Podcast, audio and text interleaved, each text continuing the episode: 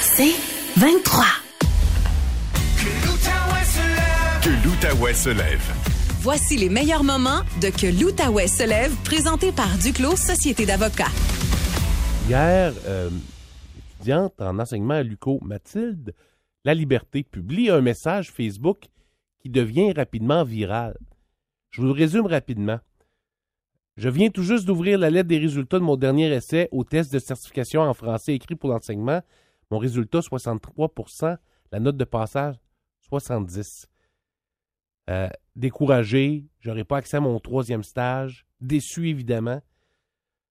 En même temps, elle dit c'est inacceptable qu'autant d'étudiants se retrouvent dans cette situation, forcés de mettre leurs études en pause en raison de quelques pourcentages manquants sur un examen qui n'est pas représentatif de nos compétences à enseigner.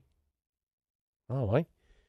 Euh, parle des pénuries qui courent les rues, des problèmes de trouver du personnel dans les écoles et de l'incohérence suivante. On peut se trouver un emploi dans une école sans être diplômé, mais les gens qui étudient là-dedans se font poser des questions qui n'ont rien à voir avec ce qu'ils tentent d'enseigner ou ce qu'ils veulent enseigner aux enfants. Euh, c'est intéressant, ça fait beaucoup réagir.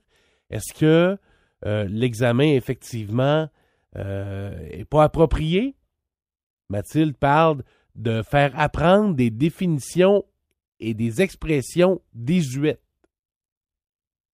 On va aller la rejoindre immédiatement. Mathilde, bonjour.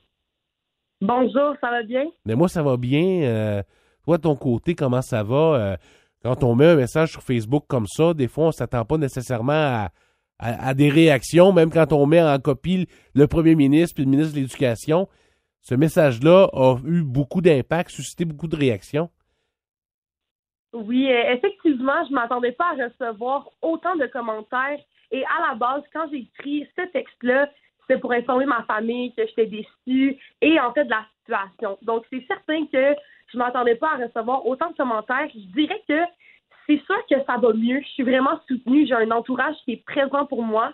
Donc, euh, ça, ça va bien sur ce côté-là. Puis, je sais que ma cause est tellement valable que euh, c'est ça. Je continue puis euh, je garde bon courage. Bon, parmi les réactions, il y a des gens qui disent bon, mais l'examen est désuet, mais il y en a d'autres qui disent ben là, un examen, c'est un examen, puis si tu passes pas, ben tu passes pas. C'est quoi le problème? Oui, exactement. En fait, là, c'est que j'ai l'impression que certaines personnes qui n'ont pas fait l'examen connaissent peut-être pas la réalité de celle-ci. Euh, cet examen-là a deux parties. Nous, ce qu'on revendique vraiment, c'est la partie du code linguistique. Parce que cet examen-là, en fait, il y a c'est tellement du par qu'on doit retenir. Et ce par cœur-là, en fait, n'évalue même pas nos compétences dans le métier. Et c'est ça qui est fâchant. On coule cet examen-là, mais cet examen-là ne définit même pas en tant qu'enseignant. Mais alors, s'il n'évalue pas, les, pas les compétences, Mathilde, il évalue quoi? Qu'est-ce mhm. qu'on vous demande d'apprendre? Ben en fait, ça, ça évalue notre mémorisation. Comme j'ai dit dans mon texte, ça nous demande des expressions, des définitions que, en tant qu'enseignant, on n'aura même pas à enseigner ça à nos élèves. Donc, pourquoi est-ce qu'on nous évalue sur ça pour ensuite savoir si on va être des bons enseignants? les gens, les gens pour qu'ils comprennent bien, là, mm-hmm. on parle de quoi? Là, de... As-tu des exemples? oui, j'en ai, euh, effectivement, j'en ai quelques-unes. Euh, s'il y a une expression là, qui, qui revient à quelques fois dans le texte, je vous la lis, c'est la suivante. Tenir de charibde à Scylla. Euh, peu. Tenir de quoi? Tenir de charibde à Scylla. Tenir de charibde à Scylla.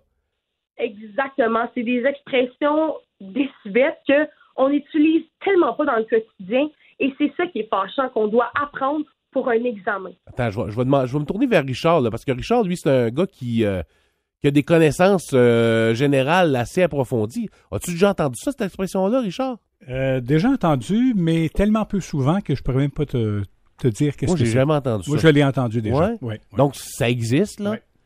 tu sais, si, je veux dire... OK, ah, d'autres exemples? oui. Il y a l'expression, il y en a, c'est sûr, des plus connus, mais euh, par exemple, si je prends l'expression des paniers de crabes, Ouais. un panier de temps. Ouais. Ouais, ça, c'est plus connu Le- quand même, oui, effectivement. Oui, il y a, il y a quand même euh, blanchir sous les harnais. Blanchir sous les harnais. Euh, ben ça, les harnais, j'imagine, on fait référence aux chevaux. Euh, tu peux se fatiguer ou qu'est-ce que ça veut dire? Euh, écoutez, je vous cachais pas que j'ai coulé mon texte, donc c'est Non. pas que je ne les connais pas par cœur non Mais ça, qu'est-ce que ça a à voir, ça, avec l'enseignement? Mais c'est exactement, euh, c'est exactement ce qu'on se pose comme question. Blanchir sur les harnais, là, c'est acquérir de l'expérience, Ah, exercer longtemps le même métier. Mais nous, c'est ça qu'on veut revendiquer. On a envie de se faire évaluer sur nos réelles compétences et réelles capacités dans le métier. Est-ce que c'est vraiment le fait de retenir des expressions et des définitions qui font de nous un bon enseignant? Je pense pas, moi. L'examen est divisé en deux parties. Euh, Exactement. c'est quoi le poids qui est accordé à, à chacune des parties? Là? Ben, en fait, il faut réussir les deux parties pour euh, passer le texte fait. La, deuxième partie, qui est le texte écrit, est très souvent réussi par les, par les étudiants parce que depuis qu'on est jeune, on apprend à écrire des textes. Mais encore une fois, les étudiants qui font cette deuxième partie-là, on est tellement forcé à faire des petites phrases courtes avec des mots qu'on connaît que c'est encore une fois même pas représentatif des textes qu'on est capable d'écrire. On veut tellement la jouer safe, pardon mon expression, mais on veut tellement la jouer safe qu'on n'a pas le choix de réduire notre capacité en français pour être certain qu'on va passer ce texte-là. Tandis que dans la première partie, il y a euh, énormément de mots de vocabulaire.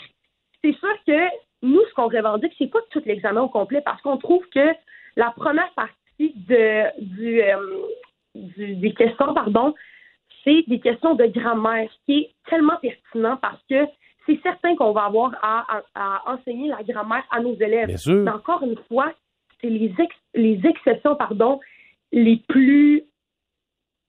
Les, les expressions qui sont les moins populaires. Donc, encore une fois, c'est correct qu'on doit revoir notre français, qu'on doit le voir de long en large, parce qu'au final, c'est la grammaire. Mais comme je vous dis, là, les expressions et les définitions, ça n'a pas sa place dans ce texte-là. Puis même, je suis d'accord que ça fait partie de la richesse de notre langue, mais d'être évalué sur ça pour savoir si on est compétent dans le métier, c'est ça qui est fâchant.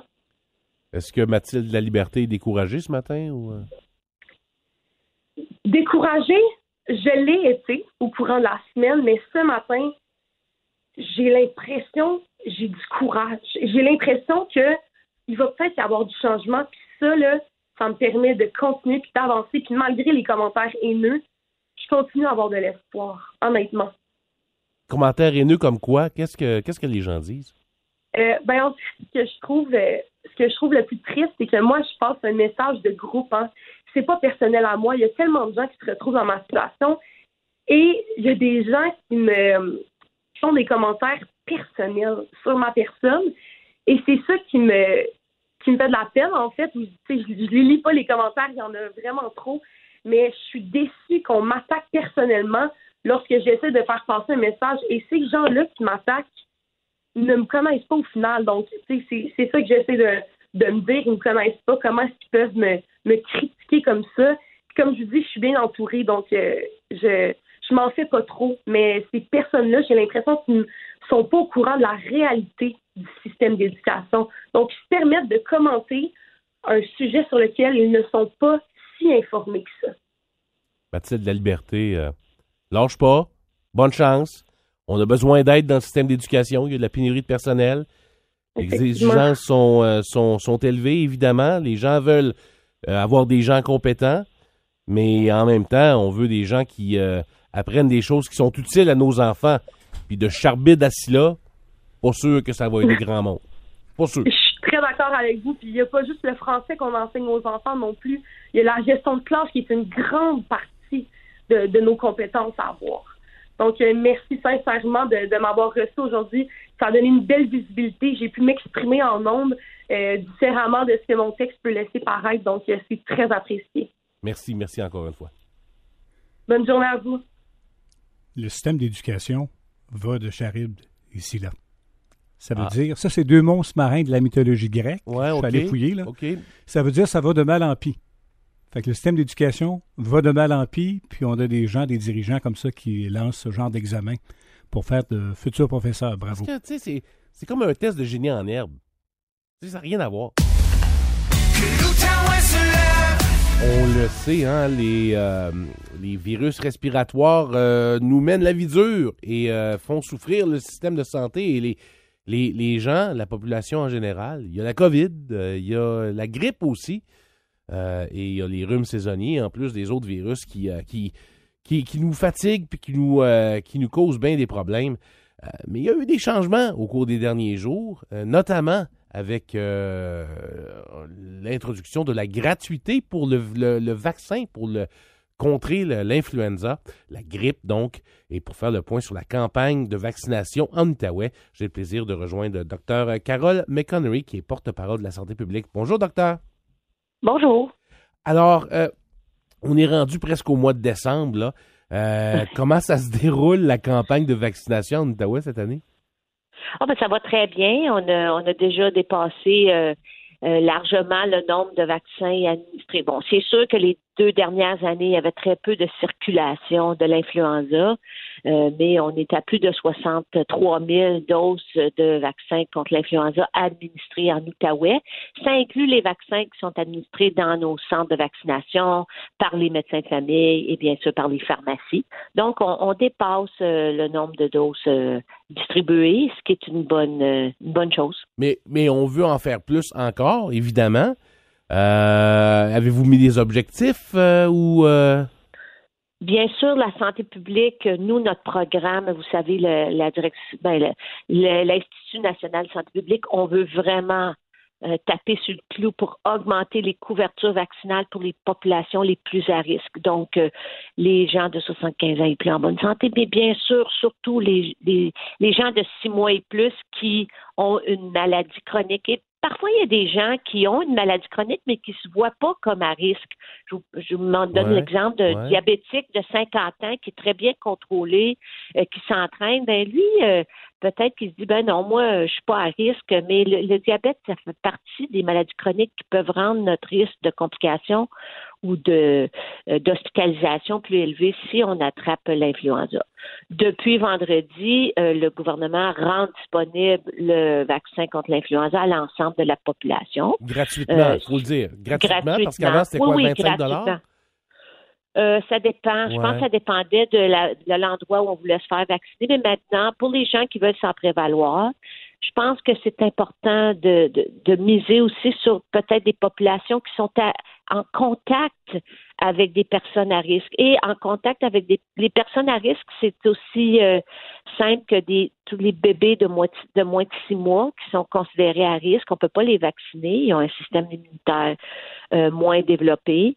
Euh, mais tous les gens qui gravitent autour des, personnes âgées ou des personnes avec des maladies chroniques, incluant les enfants de moins de six mois, devraient se prévaloir du, du vaccin contre l'influenza. Jusqu'à quel point c'est un, c'est un game changer sur la gratuité du vaccin? Ben, je pense que ça va aller chercher euh, des personnes euh, euh, qui, veulent bien le recevoir. Vous savez, l'efficacité du vaccin contre l'influenza, on va la connaître seulement au mois de janvier ou février. Et on a eu des années où l'efficacité, c'est pas un vaccin efficace à 100% comme le vaccin contre la rougeole, par exemple, qui peut être très, très efficace. Mais ça peut diminuer, euh, c'est c'est ça, on n'a pas l'efficacité vaccinale parce que pour pouvoir calculer cette efficacité-là, il faut qu'on fasse des, études avec des gens vaccinés, non vaccinés, quand le virus circule, puis voir ben, qui a attrapé l'influenza. Puis, puis tu sais, il y a toujours aussi les souches. Donc, vous le savez, on fait le, le vaccin contre ça, il y a l'influenza. plusieurs en- souches, hein, puis on, joue un peu aux devinettes hein, avec là. Oui, Ouais. c'est une roulette russe. Il y a des années où c'était très peu efficace. Il y a des années où c'est un petit peu plus efficace. Mais ça, la, réponse à la question, ça va être euh, juste dans quelques mois. Mais c'est l'outil qu'on a. Euh, on peut l'utiliser comme le lavage des mains, comme le masque, comme pas faire exprès pour se promener partout quand on est malade. Quand on est malade, on reste chez nous. Maintenant, si, si euh, une personne ne fait pas partie des clientèles à risque, ne fait pas partie des clientèles qui fréquentent des clientèles à risque, euh, est-ce que ces gens-là devraient quand même aller se faire vacciner pour euh, contre l'influenza? Mais je pense que ça peut diminuer un petit peu. Euh, le vaccin, euh, si on attrape l'influenza, pour on est vacciné, on, on va être moins malade on va être malade un petit peu moins longtemps peut-être, on va peut-être avoir moins de symptômes. Alors oui, ça vaut la peine. je pense que le vaccin est là, donc mais est-ce que ça va diminuer euh, les, les hospitalisations, les visites à l'urgence. Habituellement, les gens en bonne santé qui font l'influenza, ben, ouais, c'est pas le fun parce que c'est pas ça frappe fort puis euh, les gens peuvent être malades pour quelques jours. Euh, on, a été frappé à la maison, nous on est certain que c'est l'influenza à cause des symptômes là. les, quatre, on est passé à travers avec plus ou moins de, virulence. ça frappe fort cette année la, la grippe là. Ben là, on est en euh, vraiment la circulation du virus, des virus de l'influenza euh, euh, est la tendance est à la hausse. C'est un virus qui frappe, vous l'avez dit, moi j'appelle ça le virus du camion. Donc on est assis, on va bien, puis c'est comme si on avait un camion qui nous passe sur le corps. Ça débute assez soudainement avec des douleurs partout. Oui, c'est ça, des courbatures. Ouais. Oui, parce que le virus se multiplie euh, dans le tissu musculaire. Euh, il y a de la fatigue, euh, mais c'est vraiment, on est en pleine forme et puis ça frappe et ça donne pas beaucoup de tout. ça peut donner de la fièvre, des, des maux de tête, euh, un petit peu de picotement dans la gorge, des fois le nez qui coule, mais c'est des courbatures puis de la fatigue puis de la faiblesse, puis on ne sait pas trop qu'est-ce qui nous arrive. Mais habituellement, euh, les personnes en bonne santé, liquides, euh, des, des, médicaments pour la fièvre ou la douleur, puis ça passe après trois à quatre jours. Dans, un cas comme, comme le mien puis ma famille, là, on l'a eu. Est-ce que ça vaut la peine d'aller se faire vacciner? J'imagine que non. Ben, tu sais, l'influenza, comme je vous dis, il y a plusieurs euh, types. Euh, faudrait, mais on ne le sait pas. Les, études commencent à démontrer que probablement le virus, la souche qui circule est dans le vaccin, mais est-ce que là, on est juste en début. Est-ce qu'en février, on va avoir la souche B et qui est inclus dans le vaccin? Donc, euh, est-ce que ça vaut la peine? Oui, mais ça ne fera pas de tort. Ça peut pas nuire. Est-ce que je le ferai tout de suite? non, ça ne fera pas nuire, mais est-ce que je le ferai tout de suite? Euh, j'attendrai un petit peu, mais... Euh, couple de semaines, ouais. Oui. Puis, tu sais, c'est pas déclaration obligatoire. On fait pas de test pour tout le monde que, que l'influenza. Donc, euh, il y, a des inconnus dans le sens qu'on ne connaît pas chaque, chaque, chaque, chaque personne qui est infectée par l'influenza. Docteur McConnery, les gens, bon, évidemment, il y a eu beaucoup l'accent a été mis beaucoup sur la vaccination contre la COVID. Euh, évidemment, il n'y a pas de lien entre les deux. Là. Si on a le vaccin COVID, ça n'a rien à voir avec le vaccin de l'influenza. Il faut prendre les deux. Hein. Non, et, vice-versa. hein? Fait que si on est vacciné contre l'influenza, ça ne nous protège pas contre la COVID.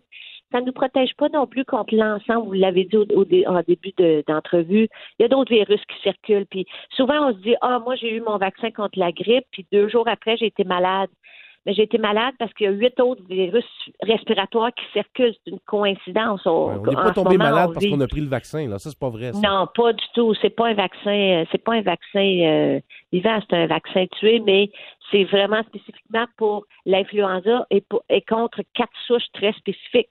Donc c'est pour ça que s'il y a une souche qui décide de se réveiller qui n'est pas dans le vaccin, ben notre vaccin, euh, mais mais ça protège pas non plus contre euh, la COVID ni contre toutes les autres respiratoires qui, qui circulent en ce moment. Est-ce qu'on peut avoir le vaccin COVID puis le vaccin euh, contre la grippe en même temps?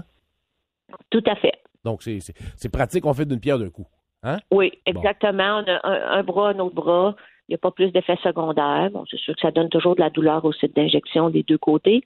Mais euh, pour éviter des déplacements, on peut faire les deux vaccins en même temps. Euh, Dr. McConnery, en terminant, euh, si les gens qui nous écoutent veulent se faire vacciner contre l'influenza, procèdent comment? le plus facile, c'est d'aller sur Clic Santé ou sur le site web du site de l'UTAWeb pour les gens qui n'ont pas d'accès à Internet puis un numéro de téléphone. et sur le site du CIS aussi, ça va indiquer les plages de sans rendez-vous disponibles et bien sûr chez leur pharmacien communautaire. Alors voilà, c'est assez simple, c'est assez facile et c'est une bonne chose à faire pour se protéger et protéger les autres. Docteur Carol McConnery, porte-parole de la santé publique pour la campagne de vaccination. Merci beaucoup. Merci, au revoir.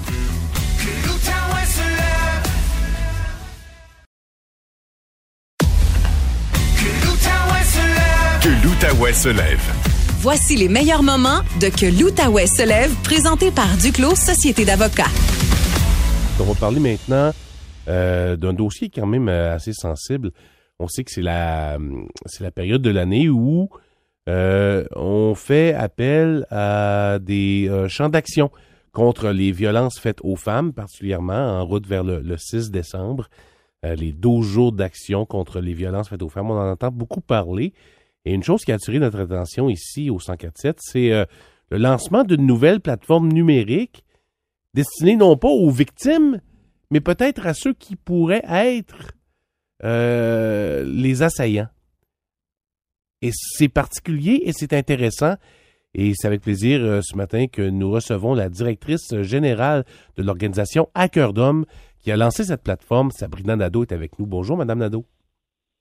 Bonjour, M. Bélanger. Alors, parlez-nous d'abord d'Hacker d'Homme. C'est une organisation qui est vouée euh, à la sensibilisation euh, auprès des hommes, euh, c'est bien ça? Oui, bien, enfin, on intervient auprès des hommes qui ont des comportements violents pour les aider à changer de comportement puis à maintenir ces acquis-là par la suite. Donc. et, là, vous venez de lancer une nouvelle plateforme sur, sur Internet où on s'adresse principalement aux hommes. Et qu'est-ce qu'on veut faire? C'est quoi l'objectif? Ben, en fait, cette plateforme-là est née euh, dans la foulée là, des, des, des, actions, puis euh, de toutes les idées qui sont euh, qui sont ressorties pour faire notre part, lutter contre les, les, féminicides, mais aussi travailler beaucoup plus en amont, travailler en prévention. Parce que nos organismes, on a 30 organismes au Québec qui interviennent auprès des hommes. Nous, on est vraiment le réseau qui regroupe ces 30 organismes-là partout au Québec. Dans votre région, vous en avez deux. Vous avez Donne-toi une chance, puis l'Impact Rivière-Gatineau. Donc, euh, ce sont deux organismes là, qui travaillent justement à intervenir auprès euh, des personnes qui ont des comportements violents. Donc, la plateforme vient vraiment répondre à euh, un besoin de s'informer, d'être capable de mieux identifier qu'est-ce qui est de la violence, qu'est-ce qui en est pas, comment on peut sensibiliser aussi aux conséquences, parce que les conséquences ont, les, violences pardon, ont des conséquences sur tout le monde, euh, sur les victimes bien sûr, les enfants, mais aussi sur la personne qui exerce les comportements violents. Donc c'est important de le souligner. Euh, ensuite, on parle du cycle de la violence, euh, comment ça s'installe dans une relation, comment on peut faire pour en sortir, et on donne des outils concrets comme le temps d'arrêt, le thermomètre, puis euh, une, une, capsule vidéo aussi qui explique comment euh, finalement, parfois, on peut transformer notre colère en violence, donc faire le lien entre la régulation des émotions vers le comportement violent. La plateforme s'appelle Prends l'air. C'est pas, euh, c'est pas un hasard, c'est un message aussi en même temps. Tout à fait, parce que notre outil phare, dans le fond, l'outil qui est utilisé partout euh, dans nos organismes, qui est l'outil d'arrêt d'agir, si on veut, c'est une technique qui s'appelle le temps d'arrêt ou il peut porter d'autres noms, mais le principe, c'est vraiment d'être capable de reconnaître les signes précurseurs avant d'utiliser un comportement violent. Donc, on, enseigne aux, aux, gars euh, vraiment à détecter euh, c'est quoi mes signes à moi qui font que, oups, là, je le sais que je suis sur le point d'utiliser un comportement violent. Donc, c'est à ce moment-là que je dois me retirer de la situation. Je dois annoncer le fait que je m'en vais pour pas que ça soit interprété comme de la fuite, pour pas que la personne s'inquiète. Donc, je sors de la maison, je vais prendre l'air, je vais prendre une marche, je me calme. là, je suis capable de réfléchir. là, je suis capable de faire mon, mon, choix de non-violence puis de revenir euh, à la maison beaucoup plus calme. Puis j'ai, j'ai ça n'a pas tout réglé, mais au moins, j'ai évité de blesser mes proches. On évite l'escalade, hein, c'est ça. On évite l'escalade. Parce que c'est souvent ça, hein, on, on, entre dans une spirale qui fait qu'on passe au niveau supérieur de violence. Euh, il y a un cycle.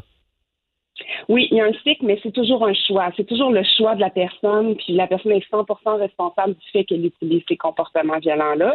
Donc, euh, c'est de lui donner des outils alternatifs, parce que c'est bien beau de dire c'est pas correct de faire ça, sauf qu'à un moment donné, la personne adopte ces mécanismes-là euh, pour des raisons précises. Donc, on explore avec eux lors de la thérapie, c'est ce qu'on fait. On explore avec eux justement les raisons qui font que pourquoi cette personne-là utilise des comportements violents quand euh, elle, elle, vient en colère. Donc, c'est pas tout le monde qui est en colère, c'est pas tout le monde qui a du stress, tout ça qui font de la violence.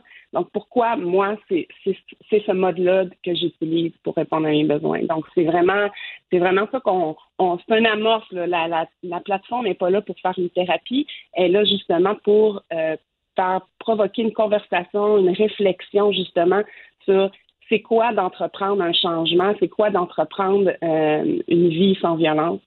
Euh, en, théorie, ça, ça semble bien beau, là, mais est-ce que les hommes qui ont des tendances violentes vont vraiment être attirés par votre plateforme? Euh, est-ce qu'ils sont conscients qu'ils ont besoin d'aide, qu'ils ont un problème, ou vous prêchez un peu dans le désert?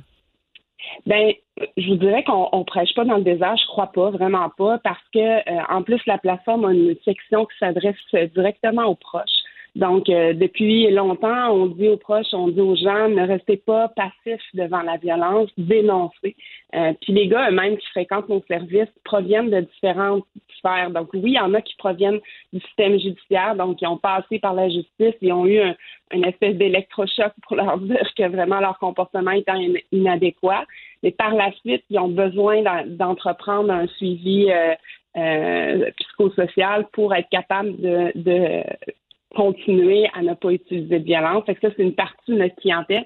Mais on a une grosse partie de notre clientèle qui est volontaire, euh, contrairement à ce qu'on peut croire. Puis ça, c'est unique au Québec. Partout dans le monde, euh, la plupart euh, des, des, systèmes réfèrent les hommes nécessairement par le passage dans, dans, la justice.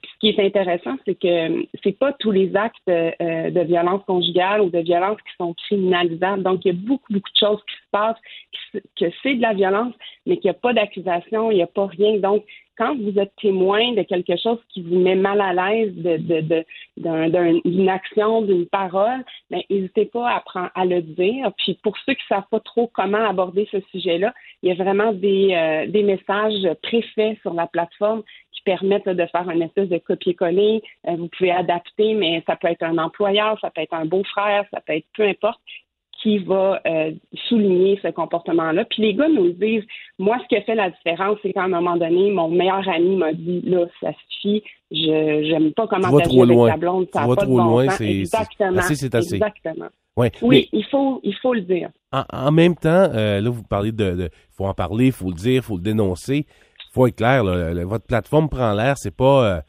c'est pas une plateforme de signalement, là. C'est pas ça l'objectif. Non, pas du tout, pas du tout. C'est vraiment une. Ce qu'on a fait comme pari, en fait, là, c'est qu'on s'est dit le gars tout seul devant son écran, euh, qui veut, qui, a un désir, qui se pose des questions, qui se dit ben voyons, je suis pas sûre que ce que je fais c'est correct. Euh, ma blonde me dit que je suis violent, mais je suis pas certain que c'est vrai. Bon, je, je vais sur la plateforme, j'ai des, outils qui m'expliquent justement effectivement oui ou non mes comportements sont violents, qu'est-ce que je peux faire, mais c'est surtout de donner un message d'espoir, de dire que c'est possible de changer. Parce que souvent les hommes vont dire Ah ben je suis comme ça, j'ai toujours été comme ça, je suis impulsif, ils, justifient de toutes sortes de façons. Euh, par émotif, hein, je suis émotif, c'est mes émotions, puis je dois m'exprimer. Exact. C'est ça, c'est ça. Donc, c'est vraiment de dire, ben, il y a une façon de faire autrement.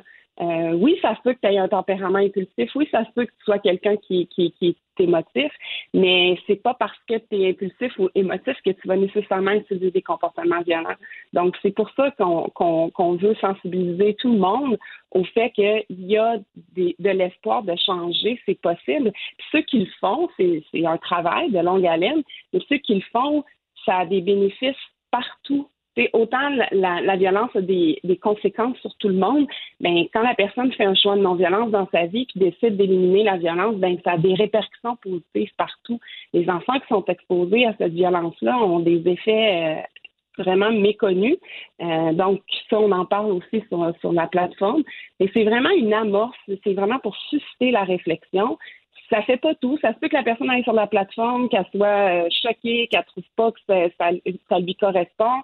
Elle va réfléchir, ça va faire son petit bonhomme de chemin, puis elle va revenir. C'est, c'est, c'est comme ça, c'est pas linéaire.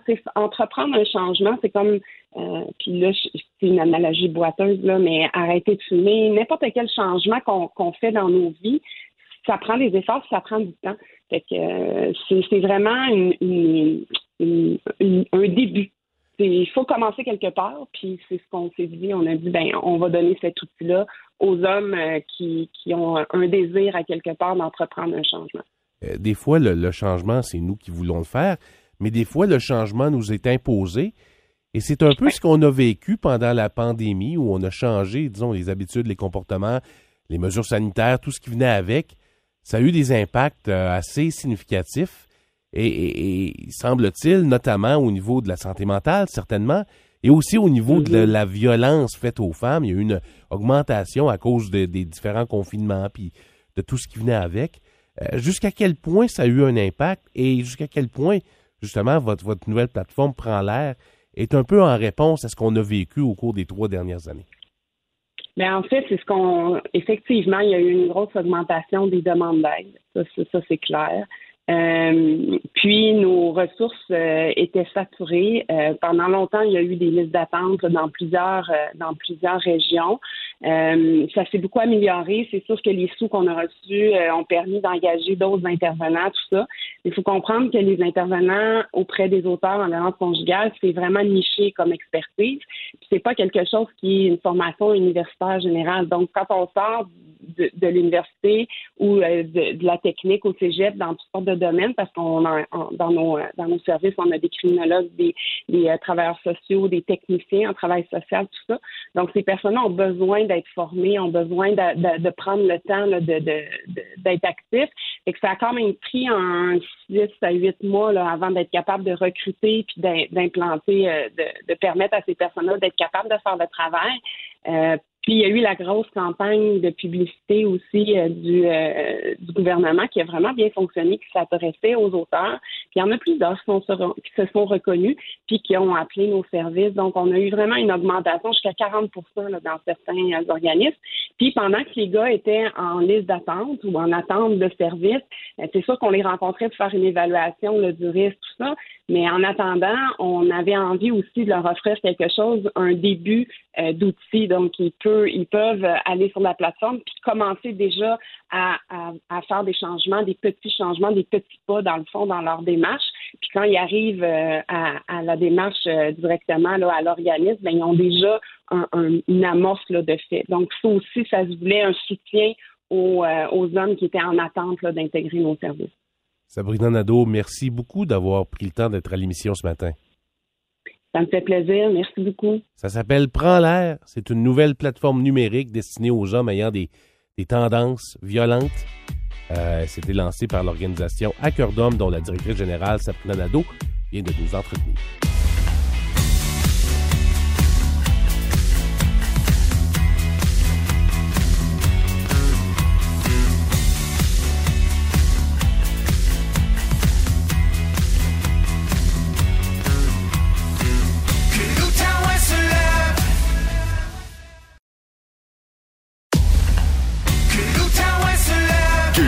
l'Outaouais se lève. Voici les meilleurs moments de Que l'Outaouais se lève, présenté par Duclos Société d'avocats. Pierre-Jean en liberté. Il s'en passe des choses dans l'univers de Pierre-Jean Séguet. Il est précisé sur la bouteille que vieillir n'a pas besoin de sucer.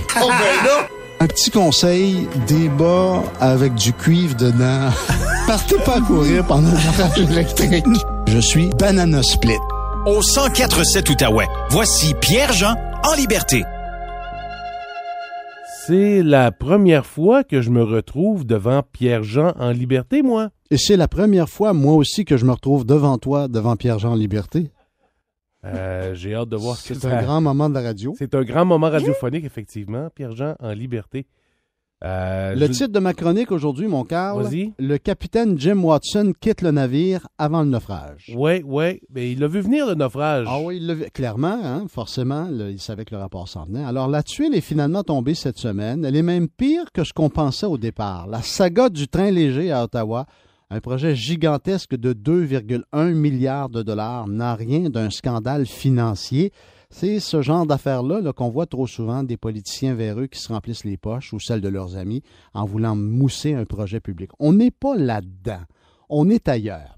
La ville de Gatineau, la ville de Gatineau, quel lapsus, la ville d'Ottawa. Ouais. Ils ont d'autres laisse- problèmes à Gatineau, mais pas celui-là. Mais je vais revenir à la ville de Gatineau dans ma, dans ma chronique. Mhm. La ville d'Ottawa vous laisse doter d'un outil de transport en commun fantastique, le train léger, pour voir au déplacement rapide de, de milliers de personnes quotidiennement. En fait, on estime à 24 000 le nombre de personnes qu'on voulait transporter à tous les jours et faire d'Ottawa une vraie capitale digne de ce nom. Le projet était ambitieux pour bien des raisons, notamment parce que le train léger roule généralement à la surface et cette infrastructure doit composer avec la rigueur de notre climat qui peut osciller entre 35 degrés Celsius l'été et moins 40 l'hiver. C'est beaucoup, ça. C'est énorme. C'est énorme pour les matériaux, c'est énorme pour tout ce qui est à la surface et qui doit rouler.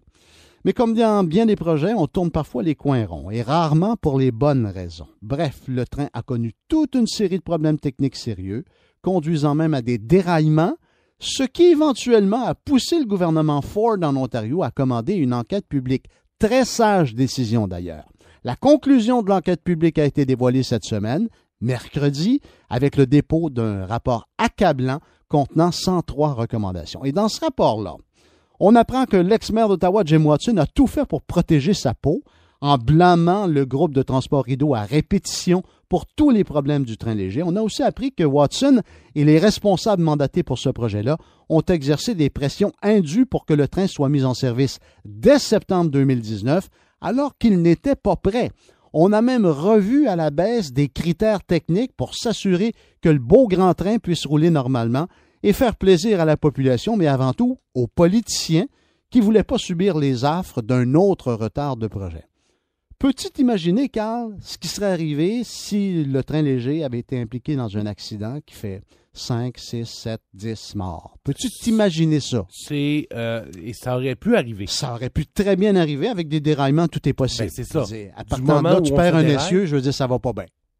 Et, et, tu sais, tu parles de pression politique, c'est une chose. Mhm. Euh, Il y a aussi euh, le refus ou la volonté de toujours cacher tout au long. J'y arrive, justement. Le maire de l'époque a caché des informations importantes destinées aux autres membres du conseil municipal pour qu'ils ne soient pas au courant de tous les problèmes techniques reliés aux essais du train avant sa mise en service et pendant aussi. Bref, un beau magouillage pour se protéger les fesses et éviter d'être éclaboussé par un projet qui bat de l'aile et qui a été mal planifié dès le départ. D'ailleurs, j'ouvre une parenthèse ici et c'est là où je reviens à la ville de Gatineau.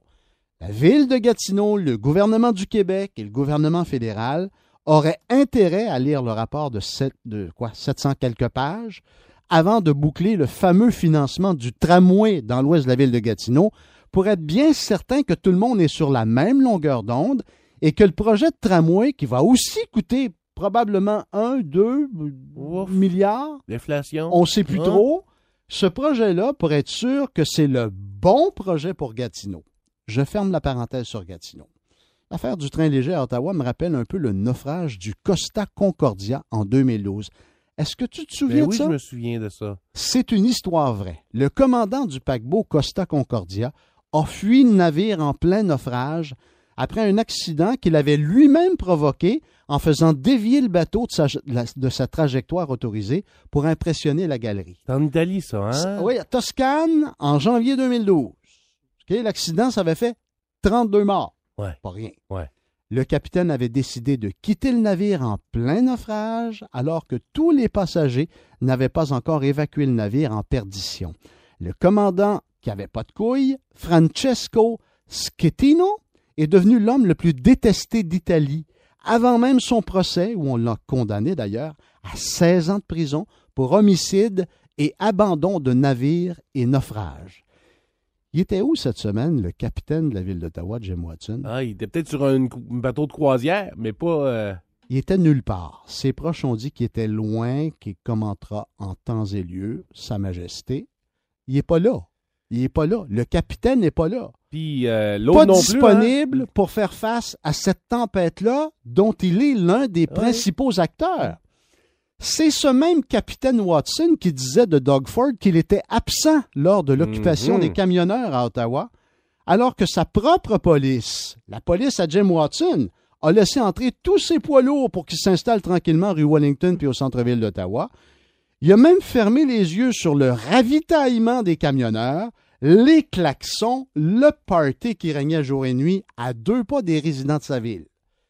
Disons-le clairement, là, Jim Watson était un excellent maire quand il s'agissait de couper des rubans, de serrer des mains ou de vanter la qualité des queues de castor sur le marché bail. À part ça, là, c'est la dernière personne au monde que j'aimerais voir dans un contexte de crise, comme celui qu'on a vécu avec les camionneurs, ou encore pour mener à terme un projet d'infrastructure aussi important, primordial, que que celui du train léger. J'espère sincèrement que Jim Watson a vraiment fait une croissance politique. Le capitaine du navire, Jim Watson, qui l'a abandonné. Et ça, c'est- Arrangez-vous avec ça, moi je suis plus maire. et ça amène les gens à, à arriver sur euh, l'île de Gilgal.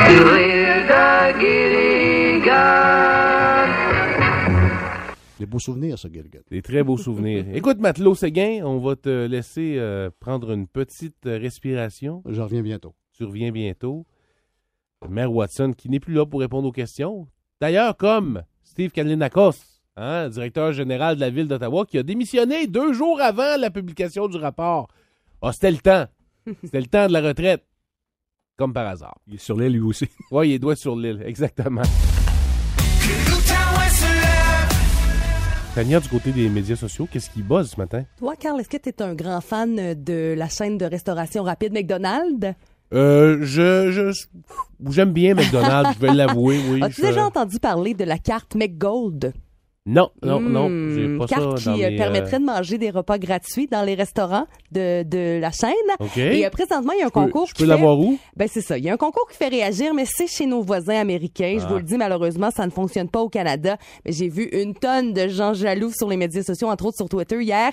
Les Américains auront la chance à compter du mois de décembre et pour tout le mois de gagner l'une des mythiques cartes d'or de McDonald's qui permet de se nourrir dans les restaurants de la chaîne sans frais. La promotion tourne autour d'une vieille légende urbaine là, où euh, il y a plusieurs personnalités américaines comme euh, les milliardaires Warren Buffett et Bill Gates qui disent être propriétaires de cette fameuse carte dorée. Pourtant, eux en ont pas vraiment besoin, Pas vraiment, disons-le.